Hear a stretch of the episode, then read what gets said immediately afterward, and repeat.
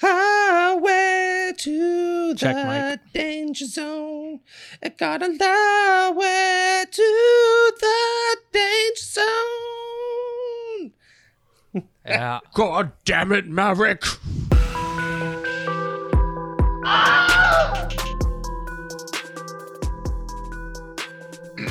Thank you very much, Matt, for what I assume is a very beautiful rendition. Because I don't know what that song is supposed to sound like, because I may have seen Top Gun once or twice, but under the age of 12. So I probably won't watch the new one.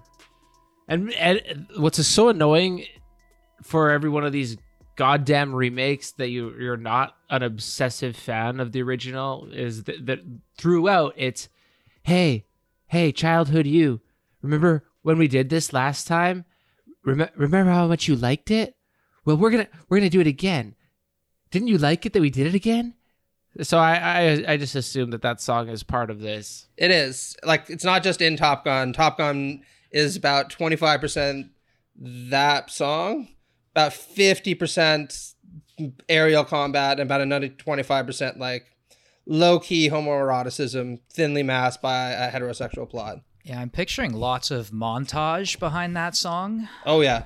We need a montage. Well, Like- if that's a There's a little that's bit a of a, hint. there's a little bit of a way of expressing this point, which is that anytime you hear that song, the actual homosexual energy in the movie is being expressed, usually by these men fighting with one another, since they can't actually consummate their love the way that they want to. Uh, he's stuck with a boring old woman for most of the movie.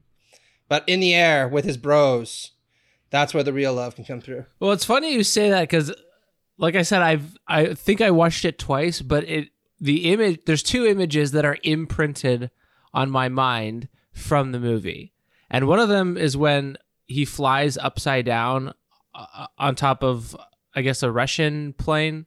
But the other scene that imprinted itself on my prepubescent mind, and maybe this explains a lot, is that really horny beach volleyball scene. Again, it's, it's not bad. Like, it's not one of those movies that I would say is so bad it's good. It's got like produ- real production values. It's reasonably well directed.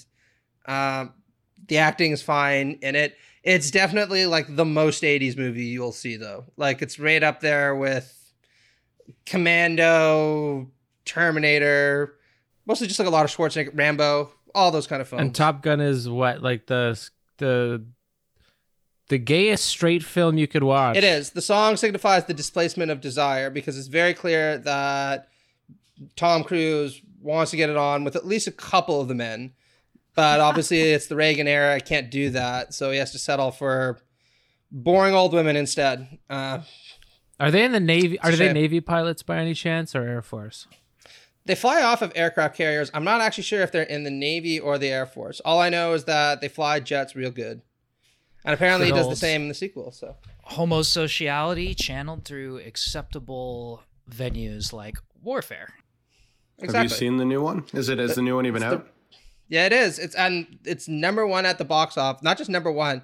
It's a massive like Marvel scale hit. Made hundreds of millions of dollars opening weekend. So Let's see if right the now, users, this is why I pitched this episode.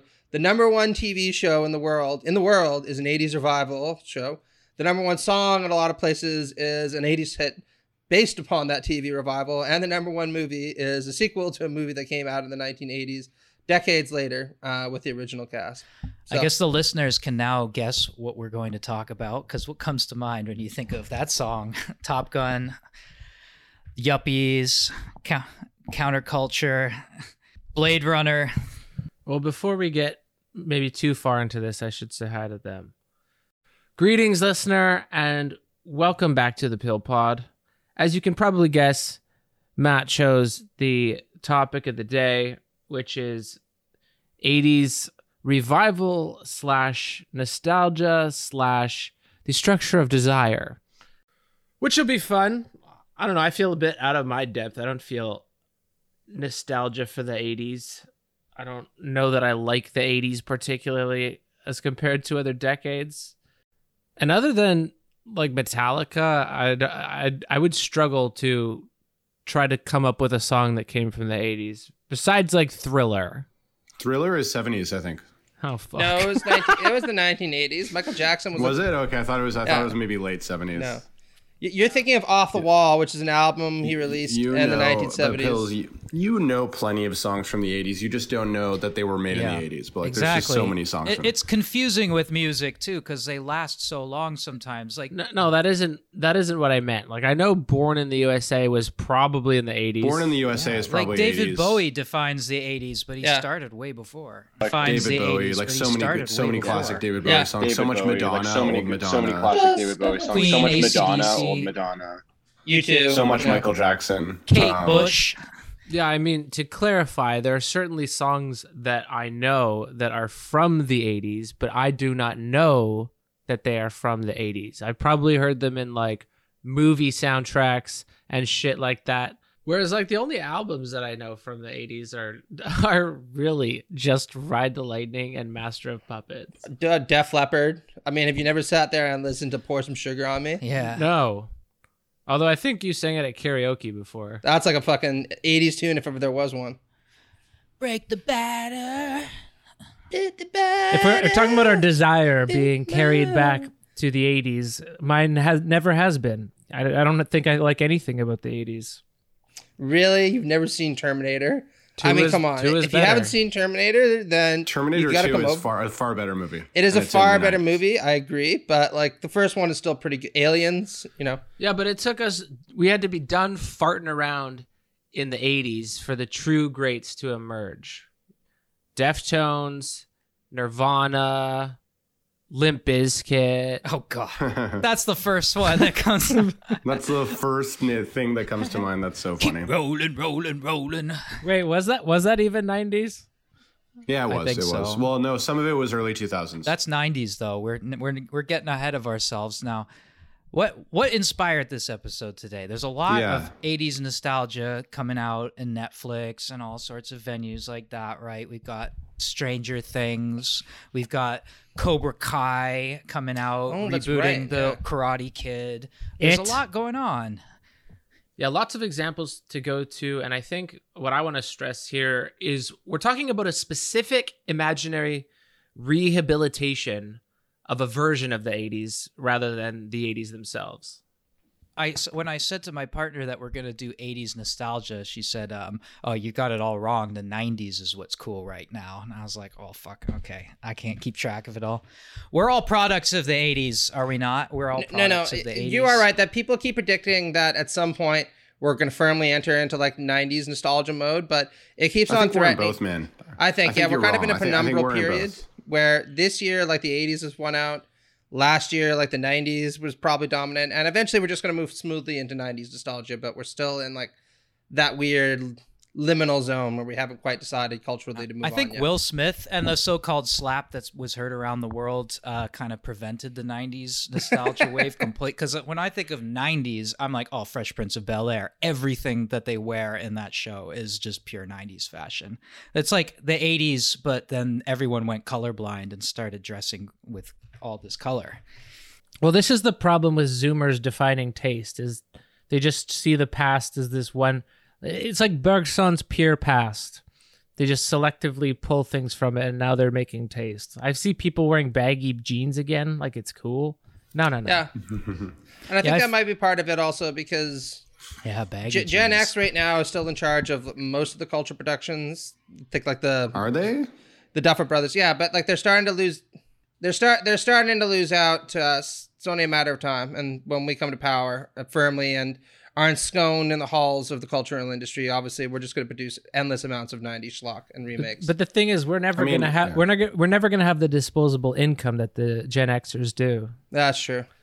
Though in terms of pandering to us, I'm waiting for what is surely at this point an inevitability because they're just leaving IP on the table. But that is the Fight Club remake or the Fight Club uh, Paramount Plus series because you know that has to happen. Though the chances that it are worth watching are are very very slim. We don't need to remake good things. What we need to remake is schlock that can be like endlessly regurgitated and recycled for a new generation. We need to remake Fight Club to be uh, like the new like woke version of Fight Club that takes Yeah. away all the toxic masculinity. Oh my god, gender inclusive Fight Club.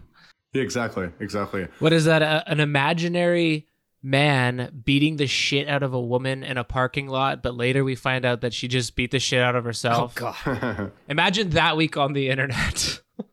As we uh, as we millennials move into the positions of uh, dominance in society, I believe the '90s will come back. Exactly. But right now, it seems to be Gen Xers, and they bring with them the '80s and the whole. Uh, what like I, I'm not gonna try and define what the '80s is in a few sentences, but all that is coming back because it's the it's the Oh. Gen Xers right now. I can tell. Wall Street, Coke, Reagan, Trump. Yeah, That's exactly. I 80s. what I really Yeah. like what I really like about the 80s, like I would would say that I actually have like some 80s nostalgia even though I was born in the 80s and don't really remember them. But um what I like about it is like I I lived for think 10 the days in the music 80s. although it's so the music although it's so like a lot of it's so cheesy. Oh yeah. Um, what I, I I like what I like about some of the pop music in that time is just the way they were experimenting with synthesizers and drum machines in a way that would like go on to influence like a lot of pop music today. And like you can tell how like the way that they do it, it's just so zany, and I like the experimentation. Actually, me and my my group of friends often still like uh kind of like it began as just sort of for jokes. Like we play a lot of '80s hits when we were like at cottage uh, at cottage. Um, parties and stuff like that just because there's like something fun about like the use of drums the use of synthesizers. And in fact to this day like some of my kind of more contemporary like favorite bands that i like listening to are kind of like 80s style pop synth bands like fm84 or like uh, something i forget something 83 like they make these either instrumentals and sometimes vocals with like that 80s reverb which like uh, maybe we can play a clip of or something where like the voice just sounds really echoey that was so classic in the 80s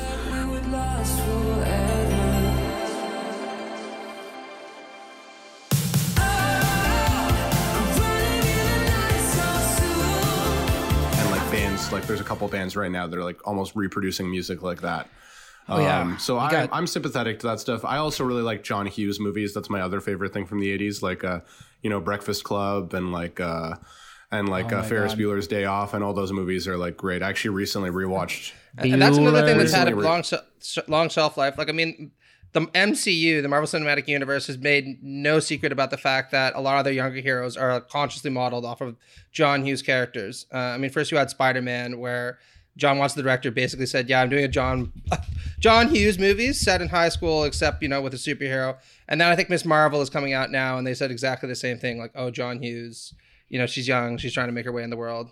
Yeah, that kind of thing. Can I ask y'all? This is a theory podcast. Where does uh theory fit in? We got we got hauntology. We could talk about. We could talk about pastiche, or we just Our episode on that fall by the postmodernism with Lyotard's book is basically, I mean, he published it in 79, but okay, I would say like Alien came out that year too, right? So if postmodernism, No, I, I think yet your short definition was really good. You have Reagan, cocaine, and Steven Yeah. Spielberg movies. If um, those were, if you needed three Wall things Street. to summarize the eighties, greed is good. Wall Street would be good too. Also, so there's four. You got all those. And The Wolf of Wall Street came out about a, oh God, about a decade ago now. Fuck, I'm old. No, I, I think I can understand at least a part of the appeal from a kind of conservative standpoint, though, because one of the things about reactionary nostalgia is it does almost invariably tend to operate in waves of about 30 years. So when Reagan was in power, one of the major promises that he put forward pretty consistently was a return to Ike, you know, the Eisenhower era, uh, which at that point was presented as, you know, the kind of great moment in America where it defeated all its enemies. It occupied about 50% of the world economy or so. And everybody had a job and women didn't have to go into the workplace. So tra- traditional masculinity was upheld and everybody kind of knew their place in the American world order. And that makes a lot of sense because a big chunk of not only our nostalgia for the 80s, but the nostalgia that was actually present in the 80s was for the 50s, right? You had you had movies like Grease, which came out just before the 80s, but whatever. The Outsiders, a lot of S- Socs and Greasers. You had a lot of those kind of movies coming out, pining back for the 60s, well, pre 60s even, because right, because the 80s was the neoliberal revolution. So there's a big turnaround from you know the welfare state towards a neoliberal kind of setup. So they built their own cultural constellation of references, and I don't know what that means for us today. Now that we're sort of reviving the '80s in a certain way through Marvel and No, and Stranger think, yeah, Things and that you can see that very blatantly, not necessarily with nostalgia for Reaganism, because I think that brand is too toxic for anybody except for the Trumpists to really appeal to. Putting all that aside, though, you, you definitely see the same kind of nostalgia for a world that's conceived as comparatively solid, where the geopolitics, yes, we're frayed, but at least we, we're internally uh, committed uh, to our belief systems, uh, where you see characters who are morally comparatively unambiguous. Right, you don't really see a lot of moral ambiguity in things like Stranger Things or Top Guns. Well, this speaks to, I mean, I completely disagree with you about the 80s own self conception because the 80s uh, represents to me the, the vigilante, whereas the vigilante used to be, you know, the cowboy on the frontier. The 80s features for the first time the vigilante as a cop. And the cop is trying to fight against the system because, you know, the system's getting nothing done. So you have the rebellious cop, uh, Death Wish. I think the Death Death Wish was a little bit earlier, but the the the Die Hard, above the law. I mean, it's right there in the name. You do have this moral ambiguity, but the the fear is that the system will get nothing done. So we need these these individuals to step outside of the system and take matters into their own hands if we want criminality to be punished. Though Matt, I, I do agree with you that the the resurgence of what we're seeing is basically the the childhood '80s. It's you know remaking ET through Stranger Things, or remaking It, which is you know kids running around and playing in their neighborhood. Yeah, absolutely. And I think that's a recurring theme on a lot of 80s blockbusters, quite frankly, uh, where there's usually this pristine community uh, that's perceived as being largely without flaw until either some intrusive other comes in, uh, like it, you know, the clown, uh, and disrupts the harmony of that community, uh, or to the extent that it is willing to be socially critical, it's always in a way that's very removed from reality. So take ET, right? Uh, you have an alien that's being mistreated by the government, uh, but it's not a living person. It's not anything that we could recognize as comparable to our political reality. It's literally an alien from outer space that people just want to study, right? So there's a kind of uncritical component to a lot of the films that are produced in the era.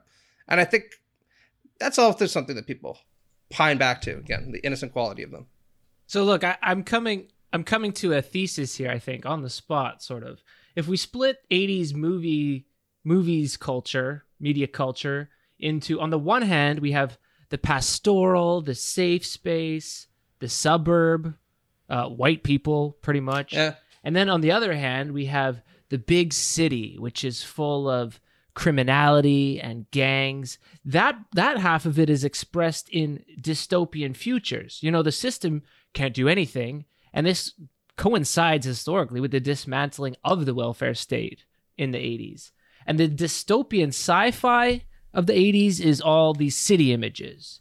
Uh, Blade Runner, which I think you could RoboCop. expre- yeah, RoboCop, Oh, which I think you could say expresses a a popular anxiety of suburban America towards urban America. But right now, the popular remakes, the popular the revival of the 80s is the revival only of that suburban America as seen on screen. And there might be there might be uh counter examples, but we reproduce their fantasy and their anxiety. Um, maybe we have a similar one. It's remember the good old days in the pasture where we were safe. We had our little group of quirky friends, and our biggest problem in life was the jocks that bullied us. That's the that's what's being remade. Yeah, I, I think you're up. That, that's a really good point. Yeah, because if you look at a lot of these suburbia small town films, with a few exceptions, and I mean we're speaking in very general terms, they do tend to follow the model that I was talking about, where either they're perfect and an invader comes in and disrupts that, or uh, there is some mistreatment, uh, usually of a kind of fantastic creature uh, or another. Uh, by the government, but it's not the problem with a small town. It's somebody who's coming from afar, like the FBI or the G-men, uh, who don't share the kind of homey values of the people living in that town. And so they bring with them their kind of schmarmy elitist attitude. But most of the city movies I could think of in the 80s, like Terminator or Blade Runner, the one that Eric brought up, they do have this kind of RoboCop. dystopic. Or the cop RoboCop, yeah, great example. Like have Judge Dredd quality. also. Yeah, That's 90s. That's 90s. Is it? Yeah, it's 90s for sure. Getting our getting our decades. then you're you're brushing under like the the loss of the welfare state. You're brushing under the crack epidemic. You're brushing off Exactly. like the the. I think New York went bankrupt. I think that was 70s. It was like 76 or so. But New York 80s went was like the bankrupt. cleanup after that, yeah. So it's like uh, those problems are set in the future, but then our reproduction now. I mean, based on the few examples that we've given, I'm sure there's others, but the reproduction now is not of that. the The problem cities are futuristic, whereas our nostalgia goes back to small town America. Yeah. That is really it's- interesting. That makes me want to say like there's there's a kind of resistance to go back to those sort of sci-fi dystopias and and sort of or even just the sci-fi movies that kind of imagine themselves in the future. There's a kind of resistance to going back and seeing how we actually have fallen very short of their visions of the future back then. Like if you go back to Blade Runner and movies, some of those movies are absurdly soon in their visions too. Where like Blade Runner's like 2020 or something like that. Like it's gonna be all like that. So even if you go back to the Jetsons, I'm pretty sure they thought it was gonna be like that by the 90s or something like that, right? Like absurdly soon to reach that level of development. But there's a certain resistance to going back and looking at how we've not met those expectations. And so we just go back to the small town examples instead and be like, "Oh, look how things used to be. Used to be so cute and quaint." Yeah, I find it I find it interesting that this is because it's it's like safe space being invaded by the alien other, and in some cases it's a literal alien. Uh, in other cases, it's it. You know these each of these, including the Stranger Things, they're they're biking around free. Their parents don't know where they are, and it's okay because it's safe here. But then there's this foreign element an alien, sometimes the government in other cases, that is uh, breaking into the safe space. And I wonder if that's coded as uh, something else. I don't want to speculate too hard, but it's interesting that that is being reproduced now. And I kind of wonder why. It might just be simply that, you know, the directors remember their childhood like that as a simpler time, but it also might be some sort of deeper coded anxiety about our our safe pastoral homey space being invaded by this other or that other or the government or you could code it racially maybe whatever it is it's interesting though that it's being reproduced like that now One of the things it's like, you know, the way that this nostalgia is kind of it's like a fantasy, but earlier we were kind of talking about the like, you know, the 80s was this time of Reagan and the financialization and, and Pills said, well, that's like no or maybe it was Eric, you know, no one remembers that. And I think that's actually linked to like the the, the way that this nostalgia is so uh, fantasy oriented because obviously like all that bad stuff needs to be like excised right? It's like no one's going to remember. So not only for like do we just well part of it's just that we remember the images right? Like we think about like the neon colors the bright lights the like you know the hair metal bands the fashion right? So it's like image based fantasy but but but then so so obviously like what would be the first thing to like be removed would be like you know the the the sort of like structural inequalities that were behind the scenes of that right? Like that wouldn't be contained in the fantasy clearly. Um so that's i was just going to kind of add to that point before. Well, Jameson had a really interesting thesis in his book, um, Archaeology is the Future, a dream called Utopia, uh, where he pointed out that the 1980s was the last movement you genuinely saw a domestic insurrectionary uh, aesthetic emerge. Uh, interestingly enough, he says it's cyberpunk, right? Uh, particularly in things like Blade Runner or Neuromancer. There's this real anxiety about where the future was going. And he thinks that's in part because there still were all political and social alternatives out there. So it wasn't like the victory uh, of neoliberalism and capitalism was complete, right? There's still this worry that things might go abroad or things might go askew. But there was also the possibility that things could improve, that there was a utopian future that would look very different available to us uh, through a change in relation to technology. And he says that once the 1980s goes away, along with the collapse of the Soviet Union, amongst other social factors, cyberpunk itself becomes commercialized, and you never really see another genuinely insurrectionary aesthetic emerge. Uh, or to the extent that they are, they do appear, they're almost always commercialized and banalized immediately. And I do think there is something legit to that criticism because take take uh, take RoboCop for example, right? Uh, RoboCop is a fantastic movie, and it basically predicts a future where giant corporations have taken over the city of Detroit, which has become a massive hellhole.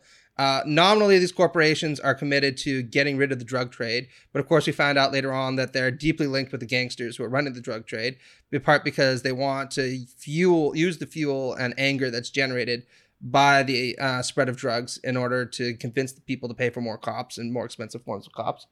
It's a very, very subversive, very angry film in a lot of ways, and it's hard to think of something that has really innovated upon that aesthetic approach since then in some Yeah. fundamental ways. I think. In a way, they're, they're saying they're saying we're like the past of this future. In a way, is the message in those sorts of visions.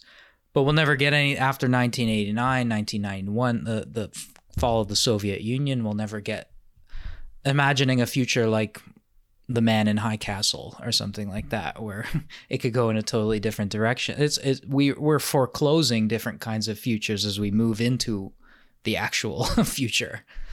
Can you think of a better bookmark for this than Back to the Future, which came out in the yeah. 80s? Because in the first part, they go back to the 60s, and the 60s is this kind of pastoralized. You know, you got the bullies, you got the nerds, you got whatever, and it's kind of safe. And then in the other, I think it's part three, Back to the Future, uh, he goes to the future that the bully controls, and then it again becomes this dystopian urban nightmare. Because uh, Oh, you're thinking part two. Part three is when he goes to the old okay, west. part two, that when Biff controls it because he gets the sports betting book, um, then it turns into exactly like another Blade Runner urban scenario. So maybe you have that anxiety expressed of like, where is where is this going with these corrupt bullies in charge, and how do we get back to what we're safe with, which is, you know, for the '80s, small town school dance, hokey schmokey shit. Yeah, absolutely. Because I mean, one of the things, and this is kind of Jameson's points, that really comes up in these cyberpunk dystopias, and I suppose you could see Back to the Future too, as kind of echoing that in a certain way, is a real resistance, uh, both to the anxiety of communist totalitarianism, but also an anxiety about where responses to communist totalitarianism might take the United States, right? As it becomes increasingly jingoistic, increasingly plutocratic, and increasingly ra- divided by race, drugs, and other things. Uh, and there is at least the prospect that there's something seriously wrong and that something needs to change dramatically in a revolutionary sense. And it's hard to see that in definitely a lot of 1990s uh, and 2000s films. I'd say that maybe there's a little bit more of that right now once you enter the kind of end of history period because all that's foreclosed. And in that sense, you can also talk about a different kind of 80s nostalgia, which is again for the countercultural dimensions of it uh, that disappeared for a long uh, period culture of time. jamming was big, and uh, writing writing like bill writing on billboards, changing advertisements into a, a kind of ironic opposite message. The culture jamming. Oh, movement, yeah, yeah. but it was essentially like almost like a, a anti-consumerist because when we, when we think of the 80s right we should think of materialism and consumerism as becoming primary cultural foundations of, of america and the world at that time and and culture jamming and ad busting and all that was about you know disrupting that materialistic consumerist behavior by writing something iron some ironic message on an already existing advertisement. It's almost like what Banksy does, but to advertisements instead of just you know quasi vandalism. It was quasi vandalism with a anti-consumerist message. Eric, I was thinking when you were talking earlier, we haven't really talked about the capitalization that occurred during the 80s. And I think someone mentioned Wolf of Wall Street already, but one of the, we have these dystopian future, uh, really advanced technology images. And I wonder if there's another thread to pull on here with respect to what we talked about last week, um, Lyotard, which is the computerization of knowledge because the 80s is also part and parcel with the uh, the adoption of computers to run shit and especially computers running shit in terms of the stock market and to make trades a lot quicker than I don't know whatever it was that they were doing before. But uh, the computerization of finance is another aspect that maybe these films are are sort of an outlet for, or they're they're they're unconscious culturally thinking what is what are computers going to what are the rich going to use computers for in the future like how would one write a cultural history of the 80s today you'd have to put you know technological advancement in one place computerization of finances the invention of synthesizers and the change of Video music. games. CGI, video games, all the technological stuff on one side, because people aren't nostalgic for that stuff that's happening behind the curtain. People are nostalgic for the pop culture stuff, the stuff that's Yeah. on the surface, right? Which is movies, music, fashion, those sorts of things, right? And not like, people aren't like, well, Reagan was around when gangster rap came out, so I hate gangster rap. Like, not, nobody's making that connection. Yeah, exactly. Exactly. That's a good point. let me float a little bit of a hypothesis in terms of nostalgia because the whole point of nostalgia is not that it's for an actual time. So it wouldn't actually be for the time of reagan. It would be for the time when to listen to music you had to open up a walkman press the eject button put the tape in. The tape ends after uh, uh, 15 songs. Then you have to flip the tape over and listen to the other half. Because i think like outside of nostalgia the zoomers love uh stranger things i mean it appears i would i would guess Do they, do Yeah. because it's a you know stupid teen drama whatever it is but Oh, maybe. Yeah. the, the the overall friction or the overall um, nostalgic arc that I might point to if I were trying to theorize what it is about the 80s that is very different from now is the special effects were bad, noticeably bad, and that almost makes them good uh, compared to something like the Avengers because our effects are too good. They are too they are too weightless. It's like they have no friction because they just slide through our movies uh, uh, undetected. Music has no friction. You just put it on your phone, you listen to it endlessly. There's no there's no tape flipping. There's no be kind, please rewind when you're trying to find a movie. Like to go to a movie store, you have to use your body to physically get to the movie store as opposed to, you know, flipping flipping through a digital screen. So I think if I were to try to mediatize the the nostalgia, it would be um, that's the last time that our bodies mattered. That's the last time when you had to like uh, consume media in a sense that it delayed you. It wasn't immediate. It stopped you. You had to like cho- make choices. Whereas now it feels more like a continuous flow, a wash that uh, Yeah, really demands very little of you. you. Oh, that, that's a perfect like- another example. The computerization of knowledge from Lyotard Exactly. is They now you don't you, even have to choose what to watch. It'll just choose what to watch, autoplay, and the, mu- the mu- and the music too. I've actually discovered so much music because of uh because of like whatever that Spotify feature is, right? Where it's just like a Spotify playlist, like based on you can even just choose like five songs. And then based on those five songs, it'll just keep playing music that's like kind of similar to that. And you don't need to think. Yeah, and I really think there's a phenomenological dimension to this also that's Yeah, I agree. associated with the sense of innocence because to draw upon your theme, there was a funny meme about this the other day uh, where somebody was carrying a giant boombox, you know, like one of those things that you actually had to like use two hands to carry. Uh, you know, if you've watched the movie uh, with John Cusack, you know how he holds it up there. Um, right? There was a real tactility to sharing music with people then, uh, and a real physicality to that that you just don't have now, uh, where you can share music on Spotify. You can all listen to it in an independent place, even many hundreds of miles apart.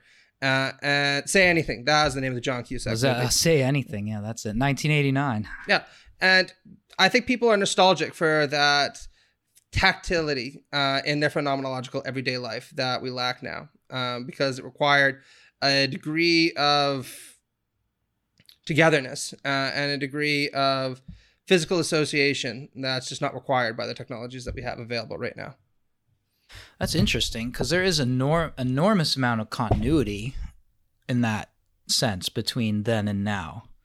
But then what makes the discontinuity is again like shifts in, I guess, kind of like cultural aesthetics and aesthetic taste are big shifts. But otherwise, since the 80s, there's been a relative lots of continuity in that respect of, of I guess, technologies like that changing and becoming what you're saying, like less tactile, less bringing people together, and more just connecting people, but not necessarily bringing them together. I'll, I'll give you another example that Steven Spielberg uh, constantly complains about, uh, which is the way blockbuster viewing uh, has changed. Right? Uh, That's his fucking fault. Yeah, yeah, no, no, no doubt.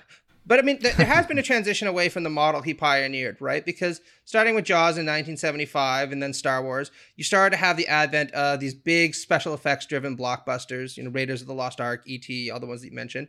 But there was one thing about them that's different than what we see today, which is that you had to go and share that movie with other people at a theater, right? If you wanted to watch Jaws or you wanted to watch Star Wars, then you went opening night, you stood in line for hours and hours and hours because you couldn't buy things online uh, and then you watched it with everyone else, and then you shared and you talked about it. Nowadays, you know, with Netflix, uh, oddly enough, you know, the medium through which Stranger Things appears, you don't have to do that, right? A lot of material is available on demand. You can watch it from the comfort of your home, and so there's not that shared experience of watching a blockbuster movie together. Uh, and some people, I think, are nostalgic for that as a kind of communal event that could tie a community together movie lovers or blockbuster lovers for a brief period of time through the phenomenological experience, not just of watching the movie, but of sharing it with other people who are in your immediate vicinity. Hell, I, am nostalgic for that, and I wasn't even born that time. well, that's what I was just gonna say. I think for for younger people, like who grew up af- in the 2000s, even they they see these kinds of things happening on TV, and they've actually never had to experience it. Probably when we were coming up, you still yeah, of course you did. You you had to go to the theater with your friends when the big yeah, the definitely. big movie and, came out, and that's your body physically going to a place. Yeah, go to a video, or to a video shop, store to rent a movie, old jumbo video yeah. or something like yeah, that. Yeah, you you had to fight over which one you were gonna watch because the new releases costed a lot more than. Have you guys seen? Actually, have you guys seen that? Like, uh, there's a Great Onion video that's like a little documentary about like and it, it, was actually made way before Netflix was ubiquitous. It's kind of funny, like how how uh, like kind of prophetic it was. And uh, it's like it's like a it's like a blockbuster museum, and it like shows guests going there, and it's like this is a time when people had to had to go, and they lived in such a difficult time. It's like, was the movie going to be there? Did somebody else already take it out? And then it's like they have reenactors who are like block, blockbuster employees, and they're like, we have the movie, but our only copy has been checked out, and it's just like. Do you, do you guys mean, remember really... this? I don't know. I bet our listeners don't but it's Netflix started as like vending machines.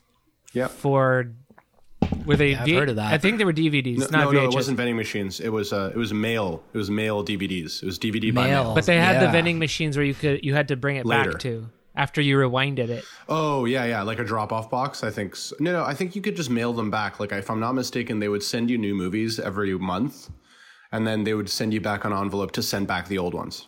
Uh, to our Zoomer listeners, know if you do actually want to experience Blockbuster in its full glory, there is a way you can do it. Uh, find a DVD or Blu-ray. Uh, get his friend, get their friend really, really, really, really stoned, and go up to them and ask them what they think about that movie. Uh, and that'll more or less give you ninety percent of what it was like to go to a blockbuster. So or I mean, I remember with people. the VHS tapes too. I mean, and having, I remember we used to have like a little machine that, that was just a, a VHS rewinder. It wasn't even your VCR. It was like a high speed rewinder that we would put the movies in. Well, you got to save that 50 cents because if you don't rewind it, they charge you 50 cents on your, on your Blockbuster yeah, account. Exactly. Exactly. Netflix tried to offer uh, Blockbuster. They were like, hey, why don't you buy us? And Blockbuster was like, "No, you're not, this seems lame. You're not going This'll anywhere. never take off. Nobody's literally gonna happened. get literally. their movies remotely. What the hell is that? Yeah, the, the funny thing about this nostalgia, though, is that you get to experience it in terms of its imaginary. But if you had an A B choice about whether you go to the movie store every time you want to watch something, no, no one would pick that. But I think it also speaks to what Matt was bringing up: this lost phenomenology that we kind of know is something that's lost, even if you didn't live through it. We know it's not there now. And I mean, I've see you see this in these remake callbacks, the way that they're directed, because you know the director will zoom directly into the uh, person opening up the Walkman, putting the tape in. Like we have to really pay attention to this. Um, you know, it's it's it's service to our nostalgia. Yeah, I'll give a good example of a movie that I actually like quite a bit, which is the new It remake. Uh, not the It Part Two, but It Part One, because you see kind of signifiers of this in productions that deliberately hark back to the 80s, which is the kind of the physical tactility of life back then. I mean, what do you see in E.T., Stranger Things, or the It remake? It's always little kids riding around on their bicycles through town, going to movie stores, going to get ice cream, making tree forts, things like that, right? Uh, and today, you know, I'm not trying to sound old because I actually really like video games, right? There is a sense, at least, that there isn't this kind of tactility uh, to childhood any longer, which means I think for a lot of people, it's lost a degree of its innocence. Yeah, that's that's it's interesting that nostalgia does that to you. Like it's it's a fantasy, like whatever nostalgia, nostalgic retellings of older decades, like the '80s. It's fantasy. It's not what it was really like, but it makes us want it but it's something that we would never do even if it was an option right like who would go to blockbuster if it was an option today nobody would fucking do that who would go to a back to a world before cell phones Yeah. like like but but we crave that i still remember calling my friends on the landlines and their parents or siblings answer be like hello is johnny there and like that it's nostalgic but you would never do that but it just Some it's people something would. you just some people want. some, pe- some people love that stuff. Uh, like and everyone would I hate like- them yeah, I no i'm kidding I can tell you, even something though that is basically anticipating uh, a lot of the stuff that we live with today had a bit more of a tactile and communitarian quality to it, at least uh, seen in hindsight, right? Uh, and I didn't live through it, so that's what I have to say, right? You know, take my mother for example, right? Uh, my mother will, to use the Michael Jackson example, right, constantly talk about how she and her sisters sat down together to watch TV to watch Michael Jackson uh, do the moonwalk, right? Um, or watch the Billie Jean video because back then you couldn't just watch music whenever you wanted, music videos whenever you wanted to. You had to sit down and wait because MTV would play it at a certain time of day and everybody waited for it, right? And I would find that extremely frustrating. I would fucking hate it. If I had to sit there and be like, oh, so I have to wait eight hours, I have to wait eight minutes to listen to a song or watch a music video that I want, this is unacceptable. But for her, nostalgically remembering the times where they all anticipated these things together is something that you know she cherishes as a memory, and you can kind of see why. Again, because there's a physicality to it, there's a communal dimension to it, uh, there's a kind of temporal anticipation uh, that you don't have nowadays that can somehow make the experience seem more special. All that stuff is not necessarily lost, but hard to replicate. That's why when you're when you're listening to the radio, you have to call the radio station and ask for the song.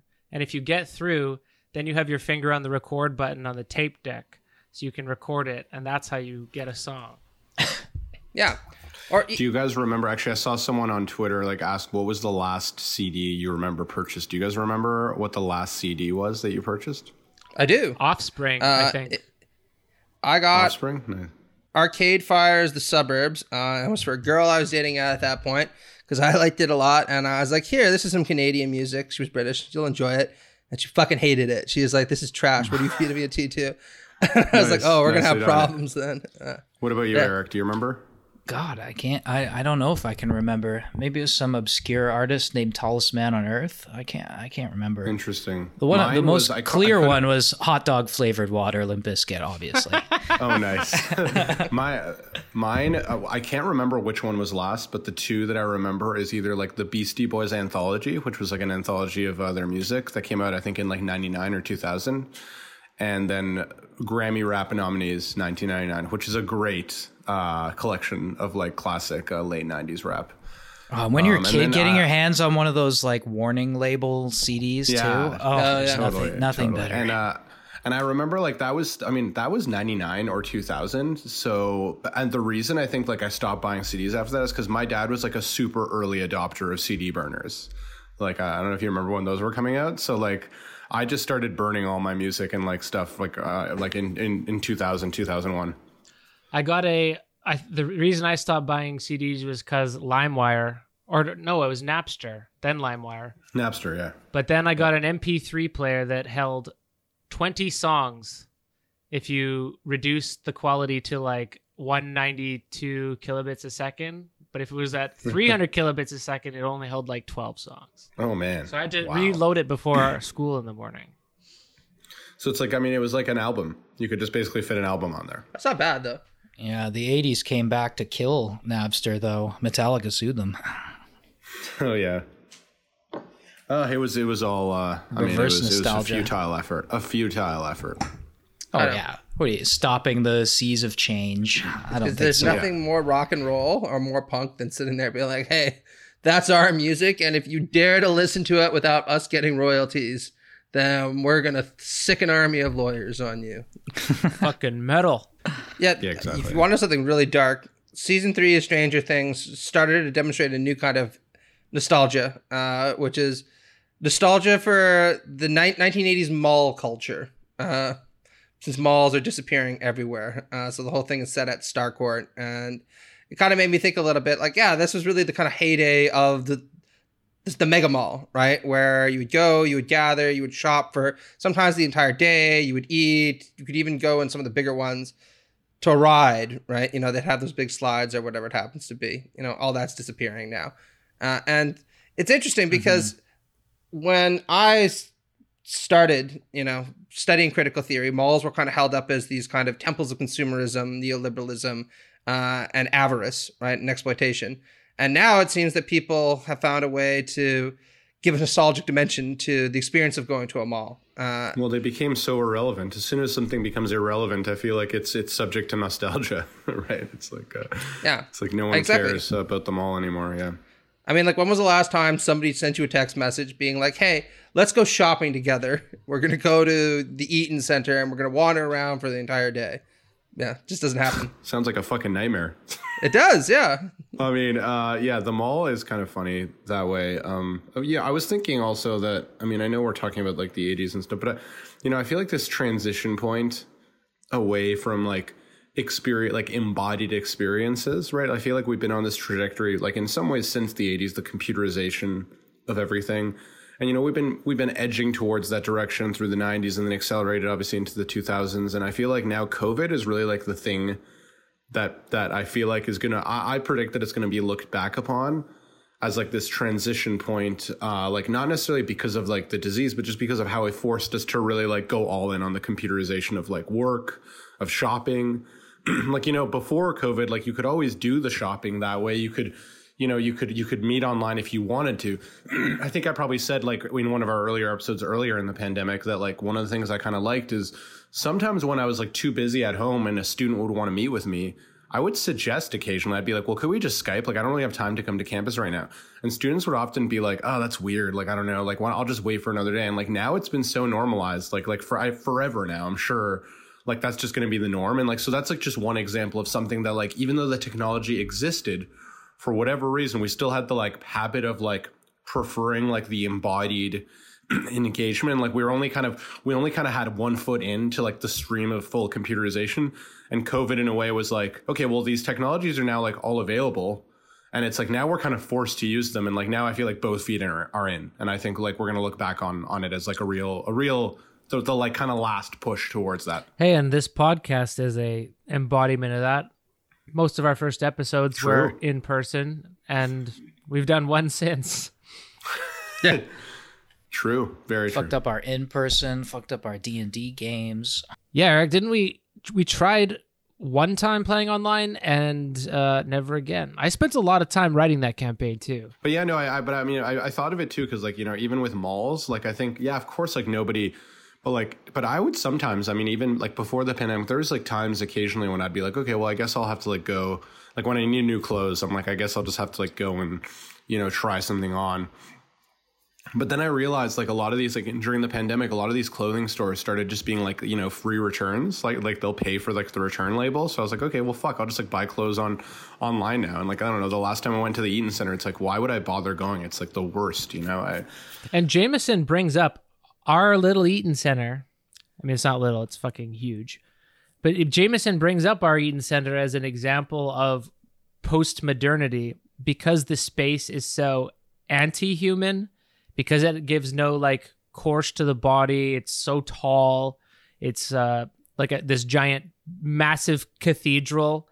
And how much more? I hate the Eaton Center yeah, yeah, I don't think anyone likes the Eaton Center. Tour. It's like a tourist mall. so bad. But anyway, Literally, Like- I saw. Sorry, so, oh, sorry. I just quickly I saw someone tweet like a list of things, like checklist of like stuff to do in Canada if you're visiting. Oh, and I saw that, The yeah. Eaton Center was on there, and I was like, "Why the fuck is the Eaton Center on there? What a stupid idea!" And then I the also same as that- I any offended mall. that Ottawa was just its own category. Like nothing of the stuff in Ottawa. Ottawa was just like something to check off the list, and I was like, "Fuck, you're putting this." Yeah, but I mean, that- that's Eaton fairly Center accurate. Gets its own category. But Like, if what the fuck? Jameson is saying the Eaton Center is an inhuman space, how much more is the computer an inhuman space? It's it's an Yeah, acceleratedly inhuman space. That's very true. This actually is bringing me back to something I've been thinking about quite a, a bit lately, which is my my own interpretation of Marxism. Hmm. Because the big th- objection to Marxism is that it ends in class war, but it's not actually class war. It's the interests of people versus the interests of capital, and I definitely think that's a better reading if there is a conflict to be had, it's not really between person versus person. It's really between capital and human and whatever vestigial interest we have in the human and why it matters as we become increasingly marginalized according to the functioning of the world. And uh, I think you're, I think you're definitely onto something or correct that we'll ba- we'll look back at the COVID times as an accelerant towards whatever whatever shape that conflict ultimately takes, if it takes one at all, of course. You're telling me I have to go buy my own Yeah, groceries. that's interesting. I mean, there's a part of me there, there, there, there's a there's a part of me that agrees, like that that there is something more inhuman for sure. I mean, I mean, I think that's that's doubtless, but like more inhuman than the incident. I mean, I don't know, like, because there's there, there's another way in which like maybe I'm just weird, but like the convenience factor, like, is convenience inherently inhuman? Like, because you know, to some extent, I feel like okay, like now that I'm freed from like the inconvenience of having to go to fucking H and M or something, or like Uniqlo to go shop for clothes and like you know I'm, I'm gonna that's gonna be like three hours of my day now it's like i go online and like i just choose clothing and it takes me like maybe half an hour max if i'm really taking my time like going through looking at stuff I know like. the convenience is there, like- but that's the thing that everyone is returning to in the in the film. Like Stranger Things, at least the beginning of Stranger Things, they made no like the whole point was zoom in on the Walkman. Like holy shit, that's a Walkman. Look at this beautiful artifact of the but what's past. but, but what's the connection to humanity right like do you think there's something the body. more humane about inconvenience the body the body. okay so the body okay so but i don't know like like i mean i i know what you mean like like there's a way I, i'm i'm sympathetic to it but i guess the reason why i want to resist it a little bit is because i think maybe what gets undervalued like because it's like now i have time to do other things with my body i don't know it's like it's like it frees me up like and i can go and like it's like it's like what's so human about like i, I don't know i mean i guess No, I shouldn't have said human. I should have said embodied because it picks up on what we started with. The Yeah. the Okay, Eden true, the Eden true. Center is an antibody place because it's just gargantuan and terrible. Yeah, I get- I and, get- and harkening back to our Merleau-Ponty series of episodes and content, the the friction that you deal with the world with with your body is where you learn stuff and where you actually produce memory. So even a simple a simple example of that is Matt uh, re-articulating what his mom said. You got to sit in front of the TV for four hours waiting for this video to come on, and that's a memory that she has. And I think you can extend this to various other places in life where this friction produces not just like oh nostalgic memories, but embodied memories where you feel uh, your intersubjectivity is dependent on the world. Exactly, because I would say there's there's no, there's no place that I feel more alienated and inhuman than the fucking Eaton Center or places Yeah. like it, right? So so it's like in some ways it feels more jarring and more like alienating from like myself. I'm just in this the hordes and like this high ceilings, and it's just yeah, I, I don't like that place at all. I would give it a somewhat different spin, right? I think there's definitely a way that you can have a reactionary approach to convenience, right, uh, and expediency, and say uh, that it's just better for us to go back to a time period when life was a struggle. And some have actually said that. But I don't. That's what I you mean. can read I don't think we're actually saying that. I think no. that's why we're turning it into fantasy, into '80s movies. No, no, no. I, I, I agree with you. I'm just give me a second. I'm going to get to that. I mean, you, you can read Dostoevsky's Notes from Underground, right? And that's one of the things he says. If everything in life was provided for you, you'd be bored and you'd want to smash the Crystal Palace. Uh, just for the sake of smashing it. Crystal Palace being like the first truly modern building built uh, for the World Expo, right? Uh, on the other hand, I think to Pills' point, uh, what he's talking about isn't necessarily uh, the fact that what we want to get rid of is convenience or expediency. I think what he's pointing out, just to speak for you, is precisely the fact that the Eaton Center isn't really convenient or really all that expedient. It's there to get you to do one thing, uh, which is to shop and consume, uh, and not necessarily enjoy your time there, right? Or to engage in meaningful, deep human relations. Uh, and I think if we were to approach designing buildings and designing social spaces from a kind of post capitalist standpoint, we would still want them to be very convenient, but we would have a different conception of convenience, uh, one that stresses the human element. Let's just use you know Pills' term rather than I, consumerism. I want to walk that back. I want to walk back human. I meant I meant I embodied. It's just, it's just a nice. I'm not a humanist. Sure, but you, you know what I mean. You know, more human, a more human space in the sense that you know it's inviting and encourages reciprocal relations of some depth uh, and some caliber. It doesn't just incentivize you to move as quickly as you can through these But do you think? But do you think that that's? But somewhere is that really the mall? I mean, in some ways, ironically, the mall was designed to be more convenient than the alternative before it, right? Which was that you'd have to go to like individual stores in your little town, and then you would actually, like, in a way, that was what like the life slowing you down a little bit because you're like, okay, I have to go to the shop, the mom and pop shop right in my neighborhood, like the clothing store, and you develop a relationship with like that clothing store and like that whatever place, and then now it's like, no, we're just going to shrink it into one space, put it in this mall, and everything's there that you need, and you only need to go to that one place. And there's hordes of people around you and uh Yeah, yeah, but Oh, I think yeah. there there could be ways of rectifying both, or to have a little bit of both of those things at the same time, right? And I think that's part of the issue here because there is this alienated quality to going to the Eaton Center or any mall, right, where you're dealing with people who have no kind of sense of affect towards you, uh, where you feel disembodied, um, in part because no one is acknowledging your presence or your existence. And it's primarily oriented around getting you to consume as quickly as possible, right? And it's not necessarily designed to get you to enjoy and relax and to kind of cultivate uh, yourself at any given point. But I do agree that you know we don't want to go back to some antiquarian system where you have to walk five miles to go to the corner store where you'll strike up a conversation with Joe over a cigarette and you have to walk five miles back. That'd be a Well, huge. Hey, Hey, I bet you this was the nostalgia Yeah. they had in the 80s when Yeah. they had to go to the mall. They would say, Remember the old Yeah. mom and pops? Those were the days. yet- People I- had real connection back then.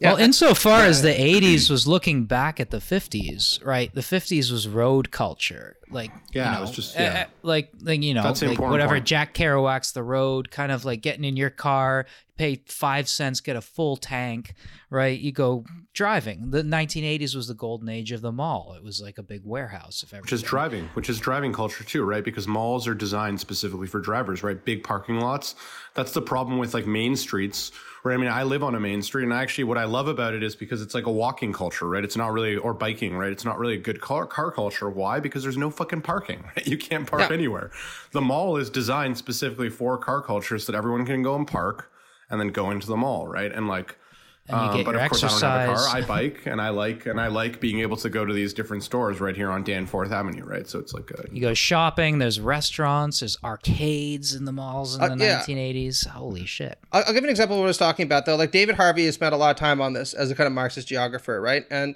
this one of the nice things I like about his approach to both designing cities and designing social spaces is he's not reactionary in the sense that he says we should go back to the day of walking five miles to get to Joe's corner store to have a cigarette with Joe and then walk five miles back. Uh, but he also doesn't really tend to like these kind of big postmodern spaces that are deliberately designed to provoke this disembodied let's use i'll use that term quality right and just get you consumed he says you know if you look at things like um, for instance cooperative spaces or fairgrounds for example right? They are intended to be convenient to be quick uh, but also to get you to feel relaxed to talk to people to interact with them on a bit more uh, than a purely exchange basis. Uh, now they're not perfect but we could use these as models to maybe think about how to design similar spaces when it comes to things like consumption uh, or acquisition because why not have a space uh, that marries the best of both worlds together if we could have it right and i don't think we've really achieved that yet uh, and i think that a lot of people want spaces like that because i don't necessarily think that- looking at things from a post-covid viewpoint that we really all just want to be sitting on our computers getting whatever it is that we want however it is that we want but not interacting with others I mean, I do. I want to avoid as many sales exercise. associates as I possibly can. How can I help you today? Are you, can I help you find anything? No, please. But I mean, that's from our perspective. Yeah, computers can do that better. But from a previous perspective, right? Talking to a human is obviously the best way to get what you want. Talking to a store. Sometimes I will clerk. go to the store. I, when I do sometimes go to the store, I'll go and I'll look and I'll find the thing that I want, and then I'll just go on my phone to confirm that it's available online, so that I don't have to interact with anybody. That's not true. the main reason is really just the price. It's going to be cheaper online. Well, that's what I was saying about nostalgia is like the desire for things that you wouldn't actually want today. We don't want we don't want malls, but we also kind of feel a little bit, you know. That's a if you were if you went to a high school and it was not too far away from a mall, that's probably where the fuck you hung out and met up with everybody. Yeah, that's where the action's happening. And that's where you assembled the the mall that I went with my the mall that I was near in my high school. It's not there anymore. They site, you know, it's a strip mall now. Can't can't afford to uh, heat and cool these buildings anymore. Too much cost. Yeah, I- mean, I, I tend to think nostalgia is inherently pretty dumb because it does engage in this kind of active fantasy the way that Victor does, which isn't to say that I'm immune to it, but probably the worst instance of it isn't really even 80s nostalgia. It's whenever somebody will sit there and get nostalgic for their teenage years, for example. And if I knew them when I was teenagers, uh, they were we were teenagers. I'm like, do you not remember what you were like like that? You were miserable. Your girlfriend dumped you. Uh, you had no money. You constantly complained about your parents. And you used to tell me that you fucking hated life and just wanted to die. So don't give me this whole thing like being a teenager was all that great. You know, every period in your life has things that suck about it. Look towards the future. Stop looking towards the past. nostalgia is this uh it's like a reservoir of your of your desire though i think. And that's why now we miss the mall. Now we miss the vhs now we miss the arcade. Now we miss the walkman. I mean i think we were a little bit too uh young for arcades because the nes had come out by the time we were up so. Went to internet cafes. I'm not sure if Oh, still even. When you go to the movie theater and there's some time before the movie, you go into that Yeah, like little totally. arcade there, right? And the, Yeah, I, I guess I they still kind of have them, but you're not playing like Mortal Kombat and like and Heroes of Might and Magic in there anymore. Are you playing like throwing a basketball or like real like real fair sports. games? victor we gotta come over to your place Yeah. and go to the uh, the arcade bar Oh yeah, the yeah. There's there's some good arcade bar. That's like a new trend. I feel like. Oh uh, yeah, in a that way. nostalgia 2.0 is yeah those That's the nostalgia 2.0. arcade Right, bars. It's like all those kids who couldn't drink when arcades were a thing. It's like now they can drink, and uh, then why don't we put those two things together? It's like and vintage. All right, they have all the vintage games. It's all vintage now. exactly, exactly. So we gain something in convenience, which is frictionlessness, and then miss the friction. But again, A B choice, Yeah. you're never going to go back to the friction because it's a pain in the ass. Few would anyway. But I mean, is is there an optimistic note to strike on nostalgia? Because if we think It's fun. nostalgia, yeah, it is fun, and if we think it apart from consumerism and you know it's just a marketing technique, nostalgia is something that you know. I, it's something. It's a. It's like a positive mental state in a certain way when it doesn't lead you into a kind of fantasy detachment dissociation with current reality it can be a good thing but maybe i don't know i don't know i don't even know how to strike a positive stance on nostalgia because it's so i'm so used to thinking of it as a component of marketing really Oh, I, I do. I, I have to go, but I will say that the one good thing about nostalgia is it means that any sequel which you did not get that you wanted will eventually come. Case in point, I always wanted a good finale to the X Men 1990s series, and lo and behold, it has been willed into being 30 Really? years later. The cartoon. They're doing a They're making remake of the finale? 90s X Men series, the one with the amazing intros music. So Oh, that's that is the one thing you That's- can be optimistic about from a culture pop culture standpoint. If you sit there and you think, God damn, that series ended and I needed more, or I didn't get a proper ending, it will come. Don't worry. That's a great. That's a great intro music. You should end this episode with uh with that intro music. The X Men animated series. yeah, that's uh, wonderful Yeah, All right, I got one So one thing to good. say with nostalgia, which is almost always marketing, as I, I I think Matt said. It's almost always marketing, but in a sense, it also uh, fills in the cracks, especially the phenomenological cracks that we don't know are there. They're kind of virtual, but we feel them um, in the accelerated states of technology and capital. Yeah, like it kind of has us looking backwards. You know, the the whole uh, Marshall McLuhan rear view mirror syndrome kind of thing. It has us looking backwards, but it kind of guides us forwards at the same time. Because obviously, nostalgia implies newness and return, return of something old, but in a new form, in a new way, right? Like this was the essence of modernism, right? Make it new. And today we're, we're still with that. It's kind of got the postmodern elements, but we still we still make it new. Stranger Things is something new, and we I don't know if our listeners still play Dungeons and Dragons. If any of them have you heard of that or any other tabletop imaginary games, right? Like this this might make you want to go back and do that more and that could be a good thing because that you know what dungeons and dragons promotes human interaction?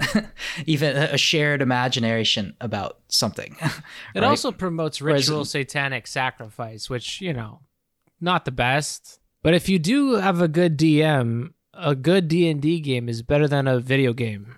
Yeah, it works parts of your brain that I'm sure video games do not get at because video games are very, uh, maybe not as bad as just sitting there watching the boob tube, but video games are pretty bad. It's tactile. you got your little figurines. You have to actually use your hands to roll a dice. You're sitting around the same table. Video games aren't that bad. You have to imagine, you have to act, you have to sympathize, empathize, you have to put yourself in somebody else's shoes. And I know it's it's kind of just a cheap kind of plot device in in uh in Stranger Things, but it still kind of evokes something for me.